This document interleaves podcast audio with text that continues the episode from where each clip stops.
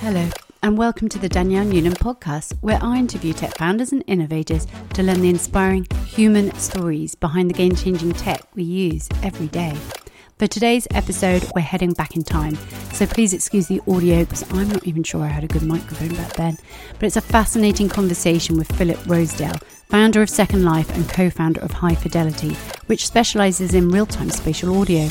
We discuss how, as a child, Philip was fascinated by the idea of virtual worlds, and how, with a background in physics and engineering, he set about creating Second Life, which launched in 2003. It grew massively as the internet took off and as technology and the world finally caught up with Philip's vision. And even today, almost two decades on, Second Life is populated by 1 million active users, whom over the years have generated hundreds of millions of dollars in income through selling virtual goods and services. It is a fascinating, wide reaching conversation where we also discuss the future of VR and audio and how tech can be used to create a better, and more equal world. Here is my conversation with Philip Rosedale. With all my interviews, I like to go back in time and find out what you were like growing up. Can you tell me a bit more about your childhood? Well, sure. I was a very nerdy kid. Um, I read a lot. I definitely was a reader. That was kind of my escape. Was definitely books. And um, when I was, I think like fourth or fifth grade, I started, you know, doing those electronics kits, you know, that, that you do. And so I got really into electronics. My dad had a bunch of cool, like woodworking tools and things. And so um, from an early age, I was reading a lot and I was making things, you know, in the garage and then getting into electronics. And then when computers became available, um, you know, which for me was really quite early, um, I was able to get like cheap, you know, swap meet computers and start learning to program. What were your influences? Like was there a particular person or was it a family relative or were you reading books that were inspiring you to start programming? It's a good question you know. My dad was a pilot a navy pilot and so the kind of how things worked aspect of stuff like i can remember him showing me a car engine and buying like a plastic model of like a v8 car engine and helping put that together with him. And you know, he had a, a, a model airplane that we made out of balsa wood with a motor you know that you'd sort of back then you didn't have remote control so i suppose you'd just fire it up and let it go. It would take off forever. Mm-hmm. but um, yeah i was very interested in the way things worked you know and i think that led to the interest in kind of simulating or building things with electronics and then later to computers. But the, the, the interest in computers was really self-discovered i think because of electronics. Like computers were the coolest possible thing uh, you know in the 1980s you know that anyone could do with electronics. And so i was that was a natural fit. Were there any particular events? So growing up you were able to have a computer at home. Were there any particular events that kind of shaped your formative years? Well i mean there were a million kind of gadgets and machines that i built as a kid you know put a gasoline motor on a wooden go-kart like the boy scouts had you know you built go-karts but i put a gas engine on mine. It was like quite spectacular the idea of it. I also remember really wanting to be an astronaut like so many kids. So i had this dream of you know building a spaceship. But then i think is because i was so into engineering and such I, I realized that it was rather hopeless you know that building a spaceship would be very difficult. And you know even even for somebody as enthusiastic as I was about gadgets and things. And I think that was one of the things that as computers became available, I began to realize, hey, wait a second, you know, we could like simulate worlds inside computers, and those worlds could be quite big. And we could go in there and do things in them. Uh, but, you know, formative moments. I mean, there were a lot of experiences with computers that were formative for me. Um, being able to see those very early fractals. You know, if you remember, on computers, we all had the Mandelbrot set, you know, that beautiful circle that everybody remembers in a calendar, right? And there was early, there was a very early program on Windows that would let you, you know, zoom in. You could you could zoom into a little curly Q bit of it and then expand it again, and then zoom in and expand it and zoom in and expand it. And I remember sitting with a friend of mine who also became a computer engineer, and we zoomed in and expanded and zoomed in and expanded until the computer wouldn't do it anymore. And we back calculated and we realized that we were looking at a little 12 by 12 inch block of pixels, you know, down at the bottom, so to speak. And we figured out how big the original screen would have been from all the times we had zoomed. And that screen was as big as Earth. I remember being like, you, you could build something the size of the earth in a computer with math and it would all be different. I mean, I was just like, hmm. I can't believe that that's possible. So, besides your love of math and uh, programming, you're also really into physics. What what did you do your degree in? I did. I took my bachelor's degree in physics at UC San Diego, um, which was a great place for physics. And I, I had a, a, group of friends that I studied with that really motivated me to do it. That was competitive. I'd never really, as a kid, I'd moved around quite a bit because my dad was in the Navy, and so I hadn't had a stable group of friends. And there in college, I got this group of people that were really doing very well in physics, and so I was super you know, motivated to, you know, chase them and at least get as good a grades as they did so I could keep hanging out with them. But, uh, you know, I think the combination of computer programming and physics made me, especially they, they were a positive feedback thing because I realized that you might be able to use physics to, you might be able to use computers to simulate the laws of physics.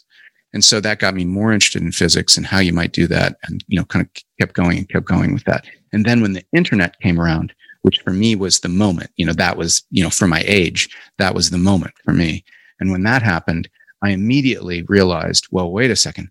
We've got to simulate the laws of physics, but we'll use the internet so that we can be in there with many other people and we can use many, many internet computers to all somehow do the simulation together.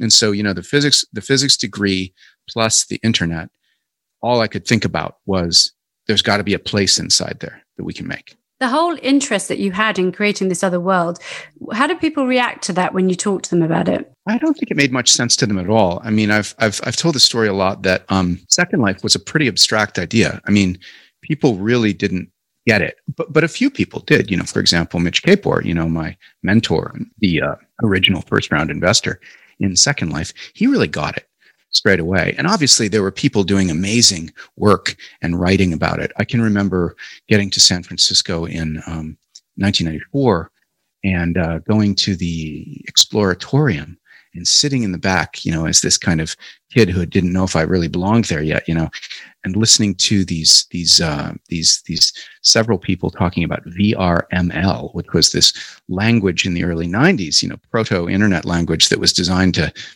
um, after virtual worlds. And I remember just kind of hiding in the back there. There was a, uh, oh, shoot, I can't think of her name right now. There's a famous uh, Linda, Linda Stone, I think at Microsoft was this famous person who was kind of organizing a lot of stuff around VR in those, in the 90s. And uh, I just sat back there and marveled at how these people, you know, were were putting together architectures and stuff around VR. So it was just a, it was perfect timing. So do you think obviously the timing had a huge uh, part to play in all of this? Well, what got you to San Francisco? Because I'm sure San Francisco was the best place to be to do it as well. You know, I followed my wife. She got a job in the big city. we both had met in college, and she also had studied math and computer science. And um, at that time, as the internet was beginning, she had the good fortune. I was kind of the crazy inventor, mad scientist, you know, uh, uh, husband. Uh, who was sort of doing all these really strange things, you know, kind of, and, and, and also I should say, I had started my own company when I was in high school, so I had been very entrepreneurial from an early age as well, and so I had this company that with which I'd put myself through college, and I was writing uh, computer software for businesses, and then um, Yvette got this job at Accenture, which was then called Andersen Consulting still. And they were doing big consulting gigs for the earliest internet companies like eBay. She worked on the payment systems at eBay, building a way of charging people's credit cards at eBay.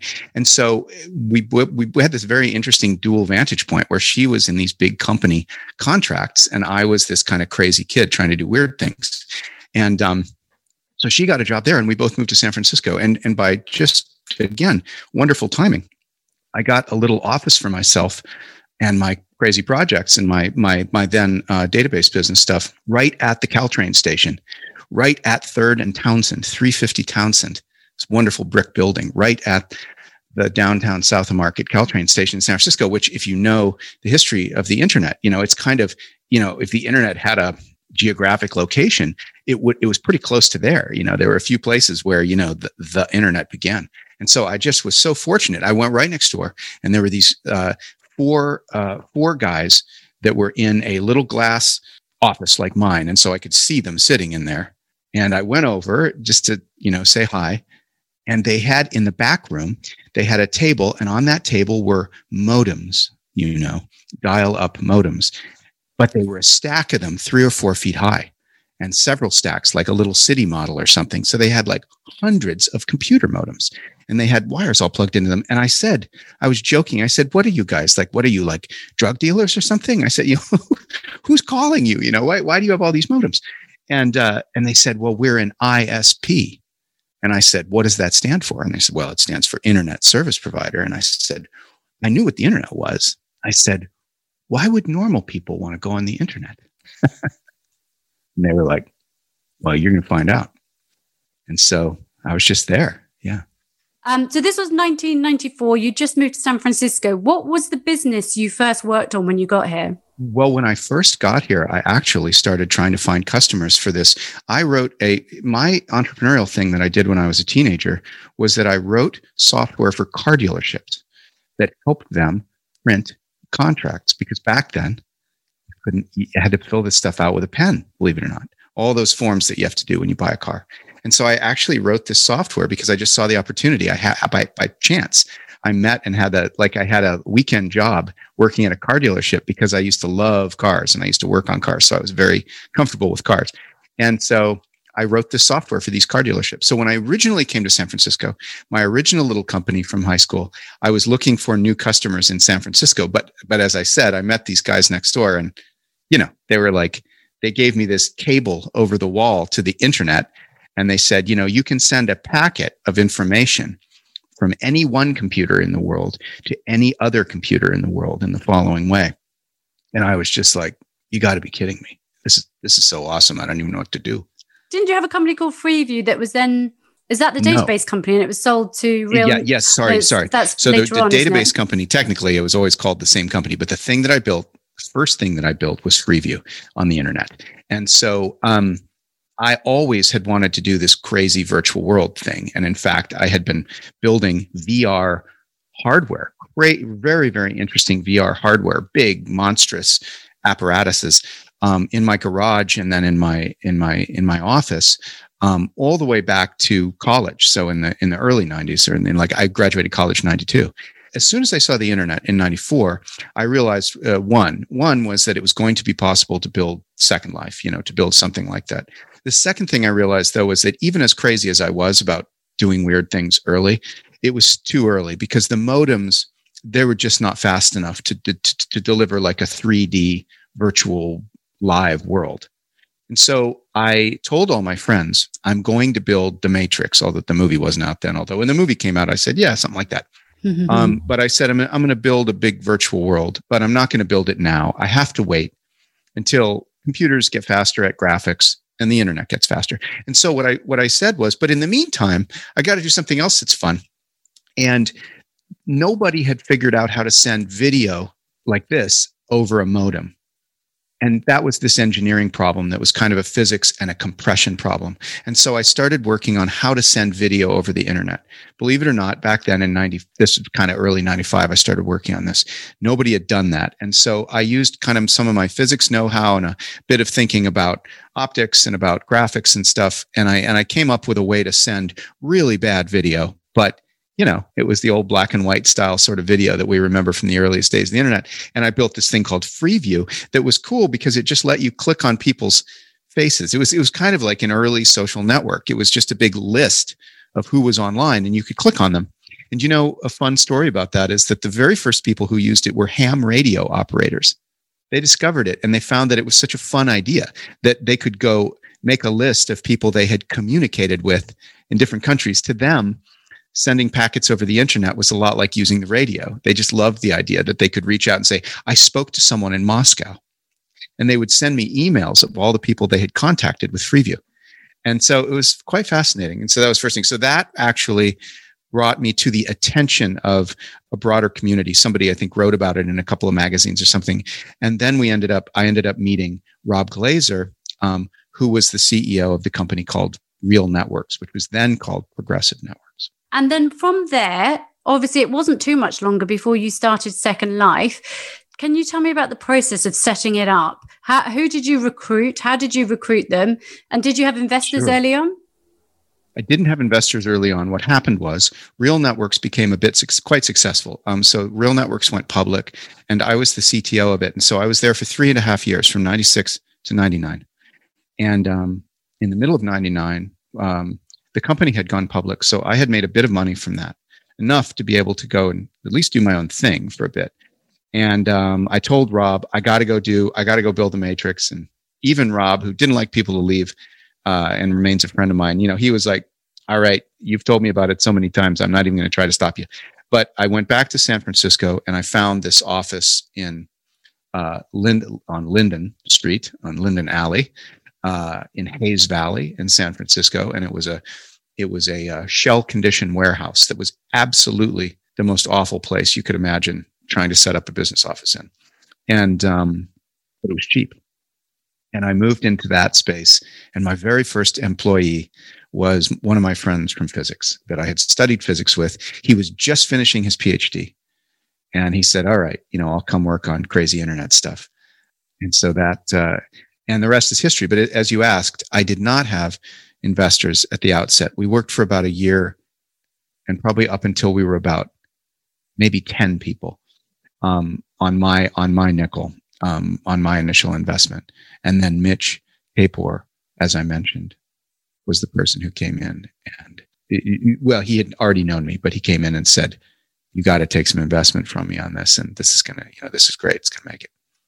His, his, I think, belief in it as such a smart person, you know, who had been such a part of the internet, you know, and just knew everything about everything. It was so good, you know, to hear him say, this is going to work. You know, and I thought, okay, you know, let's keep going. So, with that, with the kind of confidence of him behind you and the team assembled, what were some early successes? As in, what was your kind of benchmark for what made you feel like, okay, this is taking off quite, you know, quite well? And what were some of the early obstacles that you had to overcome? Well, the very first thing that we did was a kind of a retelling of the Genesis story almost. You know, we made like water. we really did.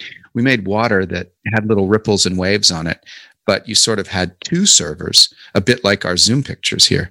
You had two servers that were just next to each other, but you could make a ripple in the water and it would spread out and it would go across to the other server, you know? So the ripple in the water would make it across between two machines, and those machines were at different places on the internet. So that was one of the very first experiments we did. We'd, we'd leave the thing running and we'd come back in the morning and there'd still be little interesting waves on the water. And we'd be like, well, this is all right. We've got this working the really big second life moment that was everybody remembers was we built a bunch of capabilities. You know it was it was this live environment. It, that had physics. You could lift something up and throw it and everybody else would see that. You could run into each other things like that. But we also built these building tools that would let you build things live you know like grab a box and stretch it and make a ball. At the outset we didn't really know whether this would be more developers building things that would be that they would later sort of publish in some way, like as a experience to be had in there, or as it turned out to be that the case, that it would be more like something everybody would use as a kind of a painting thing or something that they would, you know, that everybody would build their own stuff in there. And we had this board meeting where we showed off all of the kind of we almost we showed off a bunch of like almost combat features you know? It was like running around and chasing each other and shooting things at each other and breaking things. We had a way to like shatter things and blow things up. And we were sort of demonstrating the capabilities of this multiplayer engine sort of thing, you know, that we had built. And then halfway through the board meeting, we went to talk about the financials and do the businessy stuff that one does in board meetings. But I asked the team that was in the other room, we had a great big screen on the wall. And I said, all of everybody just keep building weird stuff just for fun while we're sitting here talking about financials. And in retrospect, so it's, and then uh, we were all talking about the financials, but then we all realized that we were completely fixated on the fact that we were watching five or six people just building weird things. Like somebody made a big snowman, a big giant snowman. And then somebody else made little worshiping snowmen at the feet of the larger snowman. And that was just such a random thing to do that we all sat there and looked up at the wall and we all said, I, we get it this is what this is going to be. This is going to be a kind of a, a building thing. We're all going to build here. And I knew that was what I wanted at the outset, but I hadn't had quite the confidence to believe that you could do it, that people could just like kind of freestyle, not play games, but just make stuff. And that was the moment where we all were like, now we know what Second Life is going to be like. What was the initial mission? I know back in the day, everyone talked about it being a almost like a gaming platform, but what was your mission for Second Life when you started it? The mission was always to build an enormous space that was physically real so that you could wander forever. You could see to the horizon. You know, the sun would set on this thing and you could just keep walking and it would be a living um, rich environment. I used to talk about it as being like a forest, you know, like a big forest primeval that was evolving itself or something. So that was the original vision. I always believed that the other thing that was necessary, which is of course very important later on, was an economy because I believed that the thing that would be so interesting would be that people would somehow make interesting things in there and then they would share them with each other and that some kind of a simple digital economy would be necessary as a sort of a record keeping system. And in the same way that money developed as a means by which we would be able to trade interesting things with each other at a greater and greater distance you know? So so from the very beginning i had the vision that it, it had to be this gigantic living space. It had to have a lot of people inside it together. They had to all be able to go everywhere. You could walk anywhere so to speak. And it had to have an economy so that the things people built, whatever the rules were, whatever the things they could build were, they'd have some way of buying and selling them from each other. So that was kind of the premise. But then, you know, as I saw, as we saw these different kind of moments, we knew that it was going to be, for example, this majestic kind of building experience. It's wonderful. It's funny because people do refer to a lot of new tech as either something that's playful or gaming or, you know, even today. And then you see actually people adopting it and using it and they find their own uses, which sometimes you can't even anticipate. Um, so we've talked about kind of some of the earlier obstacles of, of getting up and running. Uh, how did people react to it? I mean, what were the press, what were, what were people saying about it back in the day? I think again, I think that the press people that were thinking about the long term evolution of the internet into something that became more of a social environment of one kind or another. And obviously, we're still in the middle of that. Um, they got it. And so, you know, the people like John Markoff uh, in San Francisco or Dan Gillmor, you know, the people that were thinking about the internet got it and were happy to write about it and were interested in following it a lot of the game developers, and I, I, I, have to confess, I kind of emotionally developed a bit of chip on my shoulder over the years about this. The game developers would just say, "This is the dumbest thing I've ever seen. I have no idea. There's there's there's no game here. I don't, I don't see where the game is. You have this weird open world. Why would anybody go there? Why not just hang out in the real world?" So there was a there was a real uh, kind of strong binary difference there. People either, and then as people began to sign up, only one or 2% of people that tried Second Life, and this is still true today, stayed. But the ones that stayed made their lives there and made a real impact and were changed by it, um, almost, you know, to a person. And um, so it was really odd that way. It was this kind of very uh, narrowly appealing thing, but the impact for the people that it worked for was was crazy and it was crazy to be there and be in that standing in those conversations and helping with those projects and stuff when I used to talk to people about Second Life, I, I, got a lot of questions about the fact that it was virtual reality and, uh, you know, how sitting in front of a computer wasn't healthy. Um, I, in my research for this interview, uh, listened to a panel talk that you did with Susan Greenfield, Baroness Susan Greenfield, and Elon Musk. It was called The Universe, the Brain, and Second Life from 2009, which was absolutely brilliant. I, I really did enjoy it. Uh, going back to that time, I think Baroness Susan Greenfield was very diplomatic, but she had a lot to say about how much time children, for instance, spend in front of computers. And that was back in 2009. What did you say, or how did you answer the questions about that? What I said was, and I, and I think this is still precisely true today, although we continue to unravel the details of it. What I said was, what a person is doing in front of the computer is what matters. So, for example, if they're socially interacting with other human beings, well, that's a great challenge. I mean, even if you're using text or audio or video or whatever, you're still interacting face to face with another person and you're going to have to negotiate that. And, and I, I said that in particular, Second Life with its economy and its, its land system and stuff, its project based kind of approach naturally provides, in many cases, a more intellectually stimulating and challenging environment than for many people the real world does. One of the points I made, I think, in that presentation was that, and, and I think we're wise to really think we should all be thinking even more deeply about this today with COVID. What I said was that it's very easy for humans to live in a very homogenous environment where everybody around them physically is like them.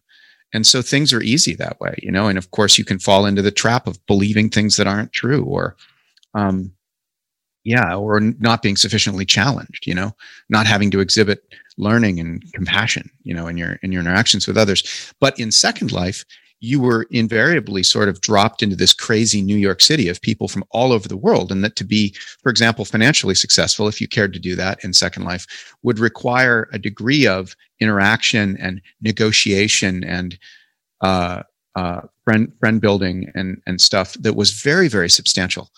And so that was the point that I made to her was that um, that there were, but but I didn't disagree with her at all.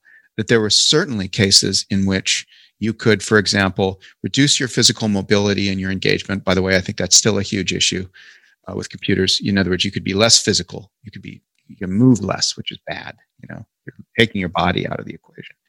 Um, and of course, you could play games that perhaps simplified the world.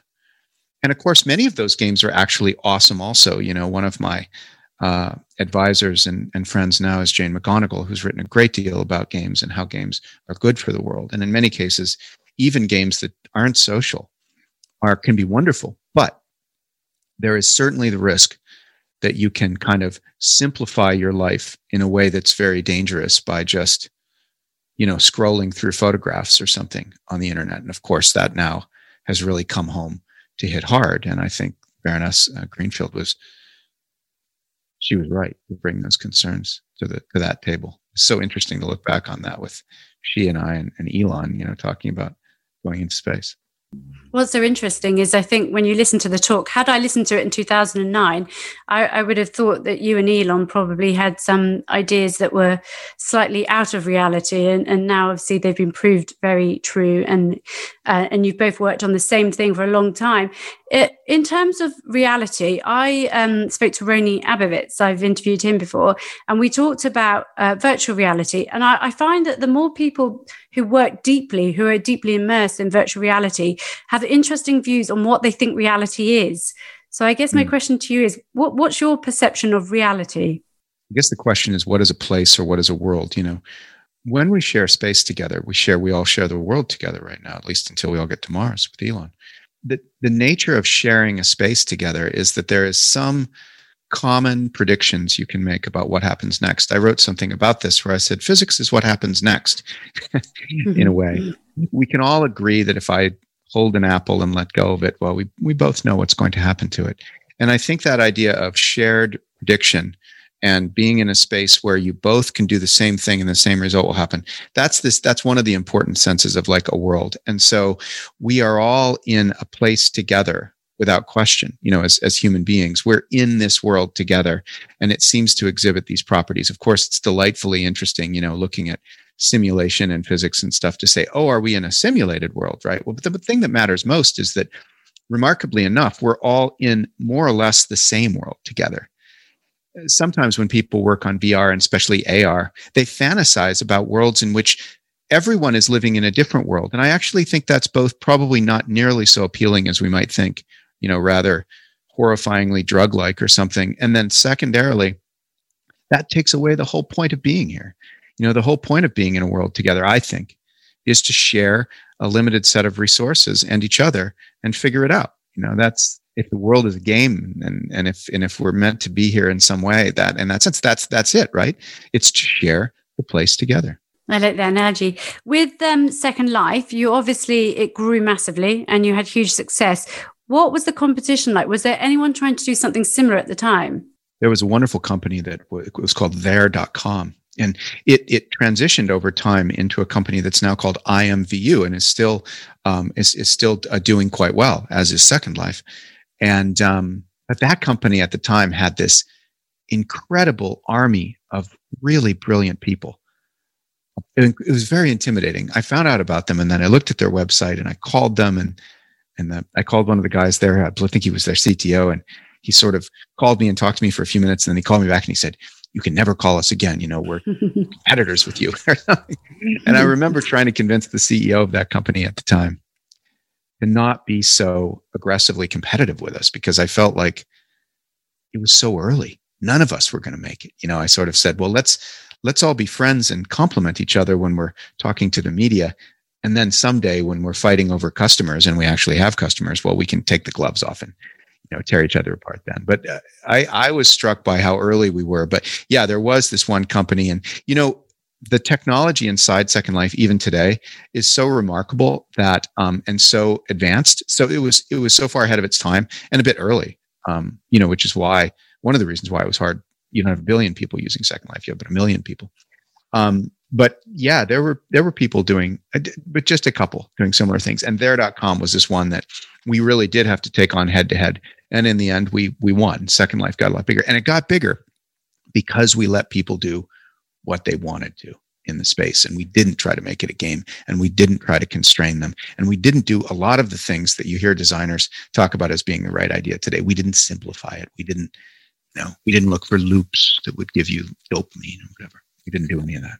And so with Second Life, it, like I said, it grew massively. What were some of the highlights for you, or what are some of the highlights for you? I think you mentioned earlier about with one of the, the first companies you had, people would contact you. Do, do you get that now? Do you hear about marriages and businesses? Oh, sure. I don't know how many. I think there have been like there's been like a quarter million marriages, and there's been some ridiculous number of marriages in Second Life even now. What I'd like to do more of, and I'm sure maybe uh, you, when you when you when you publish this, I'll, I'll, get more requests for this. But I want to like officiate marriages. I never actually did that. There, there are people. Who, there are people who made a today make a wonderful business in Second Life out of out of being uh, the officiant at, at marriages. But yeah, I mean, it, for me, what was rewarding was to see the impact that it had on people for sure, and it was very positive. Uh, and what surprised you most about what people were doing in Second Life, if it's not too rude? I always used to laugh at that question because I'd say, like, boy, it was intentionally such an odd thing. Like the whole point of it was to be surprised in a sense, you know, because it was this blank canvas. But there, there is a, it is a good question. Um, one of the things that was surprising, and it really made me think deeply about the sort of philosophical implications of this. I always figured that Second Life would be very abstract and futuristic or something. You know, when you imagine a virtual world or when you make a movie like The Matrix or something about a virtual world, you you envision and you, you you present people as having gone off into a sort of design space that is altogether different from reality. And yet, what happened in Second Life was, and, and I don't want to belittle it, there is spectacular excursions into the unknown, like in art in Second Life. There are whole categories in Second Life of art, you know, that is like critiqued. You know, it's thing called like hyper realism. You know, there's these wonderful like areas of art in Second Life. But for the most part, what people built in Second Life was Malibu, Los Angeles. Ah. and they built incredibly beautiful cantilevered homes that one might see, you know, on the cliffs in Malibu and with Ferraris in the driveway. And I always thought, well, why would you build a Ferrari when you could build, you know, like a land speeder from Star Wars? But if you actually give it a bit more thought, what you realize is that I was wrong. I mean, of course, of course you don't. You you make first the things that you know best from the real world, the things that have the most value to you. So this idea of like moving first uh, moving first into virtual spaces by bringing those things that are of the greatest value to us from the real world into the space i think that's a learning that can be applied to a lot of internet or or systems design you know the the the first people on youtube weren't the people that were doing abstract new art forms like you see perhaps more with TikTok today. The first people on YouTube were playing guitar and singing into the microphone. They were bringing things from the real world that were easy to kind of bring over and would immediately have value. So I think that's a strong learning from Second Life. And it was surprising. I think we, we, we, underestimate with technology how uh, it kind of reflects society and the things that we might not see in our everyday. It kind of reflects how people emerge and do things differently. But in terms of Malibu, I wonder if, because I think my understanding was that a large proportion of your audience or people using Second Life were from Europe. So I guess back then, you know, the fantasy was to have a home in Malibu because we all live in dreary England where it's raining all the time. But, um, moving on from Second Life, so you had huge success. How did High Fidelity come about? So um, when we got to about 300 people at Linden Lab, Second Life was quite successful. I felt that I might not be the right, you know, long-term CEO for the job because I was such an inventor at heart. And so I went out and I found a new CEO. Mark was the first one after me. And I took off and kind of began wandering the earth, if you will, with my uh, now uh, co-founder in High Fidelity, uh, Ryan. We had worked together. He had worked with me all the way from the beginning in Second Life, and so we we took off, and we were we were joined by another wonderful co-founder, also an old friend, and the three of us started this series of unusual experiments that are really quite something. I hope to get more writing done about what we did, but we did some really fascinating stuff where we played around with work, open co-working spaces, but with an app. This was at the very beginning of apps being able to know where you were. And we had a co-working space where you'd walk in and your phone would tell everybody else in the place that you were a graphic designer and did they need any help? You know, we were doing all these odd things, trying to like get people to work together, uh, which I think was very prescient. This was, this was around about 2010, initially 2009. But in 2013, we were about 12 people working together on one of these crazy ideas. And what happened in 2013 was that the chips that are inside the Oculus Rift came out. And because I was that had that had that electronics background, I got one of the chips and I plugged it in and I hooked it up to an oscilloscope. And I was I was holding the chip and turning it. You know, it's the chip that knows which way your head is turned. And I was watching the line on the oscilloscope to see how accurate and how fast, how, how not laggy the movement was. And as soon as I saw that, I called everybody over. This is in 2013 sometime. And I said, um, this was right around the time that Oculus launched its uh, Kickstarter. And I said, look at this chip, look at this line on the screen. I said, we're going to, we're going to shut down everything we're doing and we're going to transition over and we're going to build a new virtual world like Second Life, but designed 100% for the Oculus Rift for the, the VR headset. And then sadly, in some sense, the rest is history. So we, we worked on that for six years and we've raised $75 million to work on that. And we were over 100 people working on it. And what are the lessons that you took from Second Life to High Fidelity? Let people build things, right? This idea of live, constructive effort being fundamental, you know, to the human experience. I mean, a million other things. We wanted to we wanted to go farther with some of the good ideas of Second Life. Like I wanted to really make it one big world. I wanted to redo the economy um, in a way that was even more like a cryptocurrency. In fact, we used a cryptocurrency in high fidelity. So we had, you know, Second Life was and is still in some sense the largest uh, cryptocurrency, believe it or not. It's a huge, you know, $600 million a year market of a, a digital currency. Now it's run by a company, but it has a lot of the same exact properties of what we later saw with cryptocurrency. So I wanted to do that again with high fidelity, and we did. Yeah, and we wanted to go farther. We wanted people to be able to hug each other. We wanted people to be able to talk with their voice with high quality. Yeah, we took a lot of stuff from Second Life, and we wanted to kind of go farther with it. Uh, and what are you working on now? I've seen you tweeting recently about obviously we're in weird times, you know, COVID's hit. Yeah. And uh, I want to know more about kind of the spatial side of things and, and what you're working on right now. The very first thing that we began building when we started that new company, when I said we're going to do this, was you see, at that time, the Oculus Rift wasn't yet available. We knew it was coming, and I was guessing that it would be good. Some ways I was right, and in some in many in more ways I was wrong. But um, I we started working first on audio.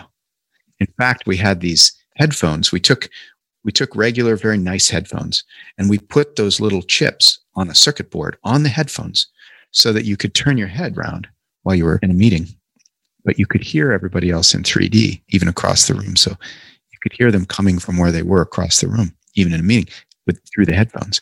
And so we started doing this work on spatial audio on how to sit because we knew that we were going to have these VR headsets where we needed to give you audio that sounded exactly like you were in the virtual world.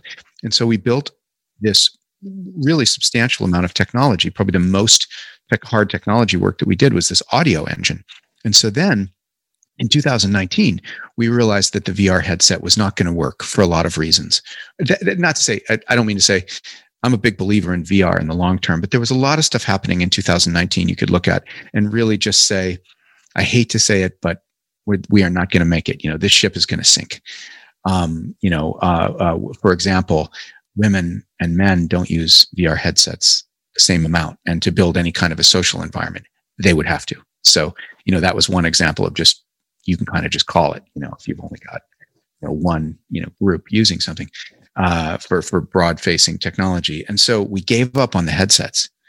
And then at the end of 2019, we said, well, if we're not going to do something on the headsets, we've got to do something which reaches the largest number of people as possible. You know, we were kind of burned by this Oculus thing of having there be, you know, a million not diverse, you know, homogenous group of a million people having the headsets.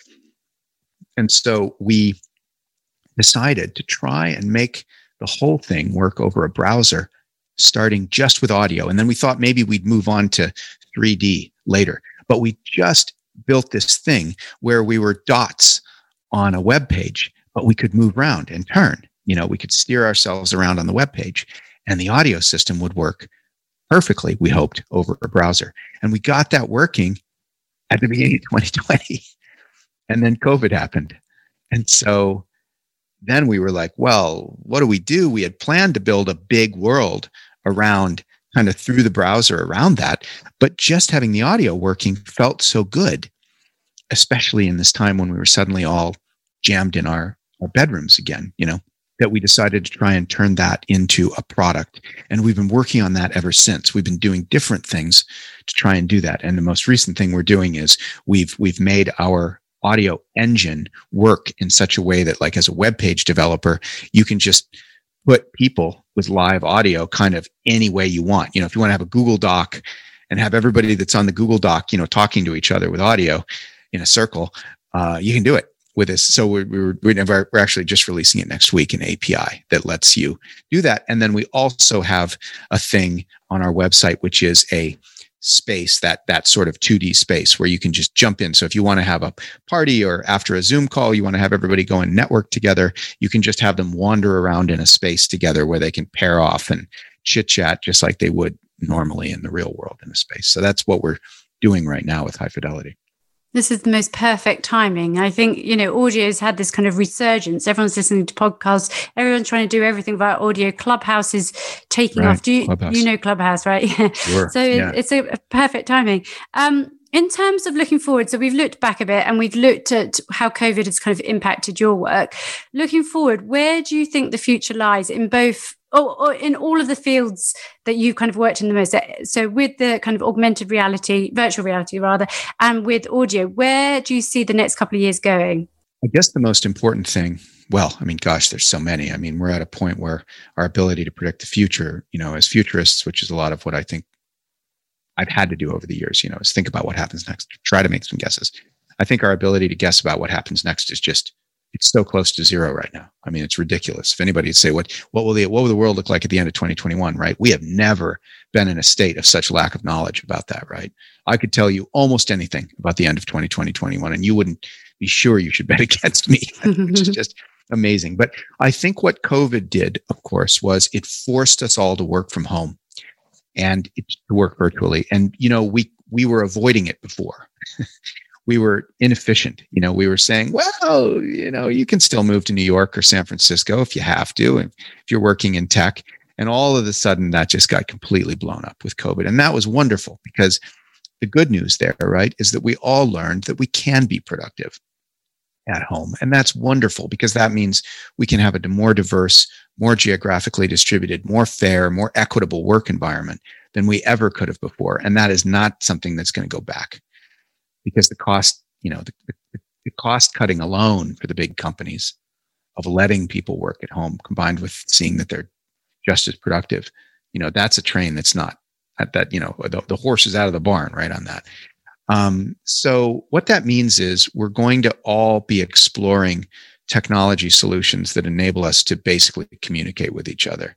And we're just at the beginning of that. And, you know, what we're doing with high fidelity is an example of that. And there's, you know, there's, you mentioned Clubhouse, there's GatherTown, there's Spatial Chat, there's Rally, there's 200 different companies right now that are doing things in um, shared presence, you know, that are putting people together. I think video is kind of broken. I've written about that most recently. Um, video is really hard. Not to say that video is not compelling, but doing it right is almost impossible. You know, you can see me looking at your face and looking up at the camera and looking at your face, looking up at the camera. That can't be fixed. There's absolutely no way to fix that. Our eyes are incredibly sensitive to those movements. You know, that makes you not trust me because I'm kind of furtive. I'm looking away. It's just, there's so many bad things happening. Um, so video is really hard. So I think VR and AR, we're going to take audio as a baseline and we're going to find other experiential layers on top of that on, on audio that enable us to communicate, to build together, to, you know, to play together in, in a lot of different ways. And we're just at the beginning of finding that. And the, the forcing function of COVID has been, you know, cool in that regard. You know, we're, we're pushed to technologists now to really actually deploy this stuff. I mean, hundreds of millions of people came into video conferencing in the space of what three months i mean it's just just absolutely bonkers i feel like when i look back at the kind of work that you've done and i feel very inspired by it a lot of your work is empowering it empowers so many where do you think we can go with technology in terms of making it a more equal world like you were talking about what what's the next step what can technology you know is it that we use education i know you've discussed this before education via virtual reality what, what do you think the next biggest shift is in technology to empower more people?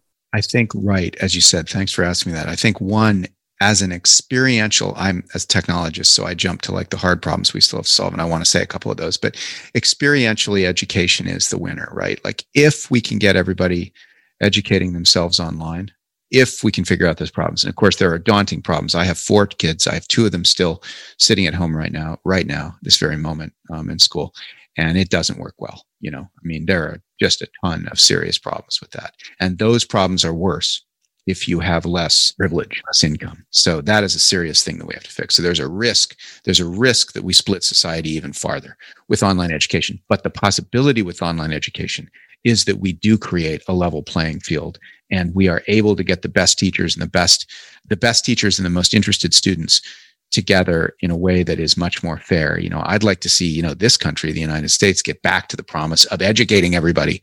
An idea that we had, which I think was a very revolutionary idea, but we need to actually do it again. Not right now. So I think I think that's kind of I think just as you said, education is the big experience that can happen now. Of course, there's all kinds of entertainment stuff. You know, there's ways to have us do like live music. Live music is another thing that we're thinking about a lot because it's so important to our lives as humans.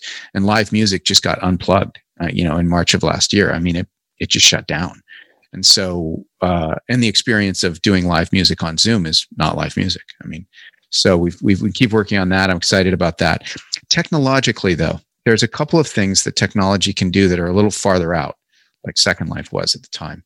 One of those is basic income and cryptocurrency.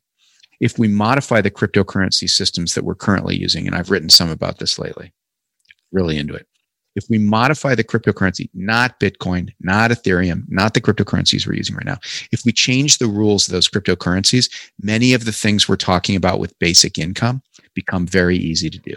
So it's very interesting to imagine that we could re-engineer our economic systems as we go through this collapse that frankly we are going through. I mean, we are going to we are going to see a collapse of parts of economies, but that's a good thing because we can come out of that in a way that's more fair and more equal. And I think we can use cryptocurrencies that are specially designed to do that. Um, and then another thing is identity. A lot of the problems with Facebook, with with uh, manipulation, with AIs, a lot of those problems come down to identity. You don't know who people are on the internet. What was that famous? You don't know somebody's a dog on the internet. We all thought that was funny 20 years ago, but it's really not funny. you know, you don't want to have somebody be a dog. Um, so I think that there is an opportunity to do identity. It's a longer conversation, but I think there's a technical opportunity to give people a secure identity that is not their real name, not like Facebook, but that enables a much more fair trade of ideas and stuff on the internet. I, I, think we can move toward, you know, moderated environments that are very rich. Like you look at something like Clubhouse, they're going to struggle with moderation. Um, but I think that if we if we design new identity systems using technologies that we have kind of on the desk in front of us now, you know, that we could you know pull from, I think we can do something there. I think I think the future versions of something like Clubhouse or Clubhouse itself as it evolves can be a place where people find common ground in a way that is genuine and feels like standing in a town square. I think we can do that I don't think the systems we have today do it. So, you know, don't jump on me if you're out there listening and say, but that's not what Facebook is. I agree with you. It's not what Facebook is. It's not what Twitter is today. But I think those systems can be changed. And I think we can be in a better place. And, you know, Second Life has been a proof of that. It has been a better place. So it's at least possible for a million people. I think it can happen for a billion. What do you wish your legacy to be? I mean, you've achieved amazing things, and I'm sure you have a lot more to achieve. But what would you like your legacy to be? Well, I think it, it, you know it's what I'm continuing to work on. I'd like to continue to use technology to build these places that allow people to come together. That's it. I mean, that's it. And we're early in that. I've had a chance to have some impact there, and I think I can have more. And, and I think that there can be a future where we really do look back on a fascinating set of improvements to the to the to the human uh, experience of each other through through these virtual spaces. You know, I'll, I'll leave space exploration or or you know or or better governments or whatever to others, but I, I think these virtual places the, the there's still a, a great an even greater story to be told there. If you could go back in time to a younger Philip, just before he starts out on his career path, which I know you did very young, what one piece of advice would you offer? Well, it's hard to say that, you know, because I think there's a trade off that you don't get to kind of play both ways. Like, sure, I'd go back and I'd say, don't worry as much. It's all going to work out. but the people that do amazing things, and I've, I've had the pleasure of getting to meet a lot of them, you know, over the years. I mean, I've gotten to meet all of the famous people who are doing remarkable things, at least in technology. And then I've even met some of the other ones. And, you know, they're all motivated by an irrational passion, you know, to do these things or or some sort of just crazy energy. And so, you know, I wouldn't trade that. Um, so I don't know. I mean, I think I I think I've enjoyed the experience I've had. I don't know that I've really tried to twiddle with the knobs that much, except maybe to you know, just generally kind of warmly congratulate myself on what I'd gotten done and say, keep on going. you know? Yeah. I think that that'd be it. That's great. Thank you so much for your time today, Philip. I really appreciate it. It's great. It was great to, to be on. That was a lot of fun.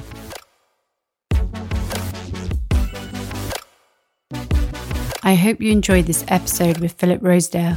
Philip doesn't do many interviews, so it was great to sit down and be able to share our wide ranging conversation in this podcast. If you liked it, please don't forget to like, share, and review. This always means so much to me, and of course, it helps others to find the podcast too. Finally, I wanted to leave you with one of my favourite quotes from Philip. When he was building Second Life, the press and many others would often refer to it as a game. But not Philip. He always knew what he was doing was way more than that. Instead, he would say, I'm not building a game, I'm building a new country. And now, almost 20 years post launch, and with 1 million active users and a flourishing economy, I would say Philip did that. He made his virtual reality a reality.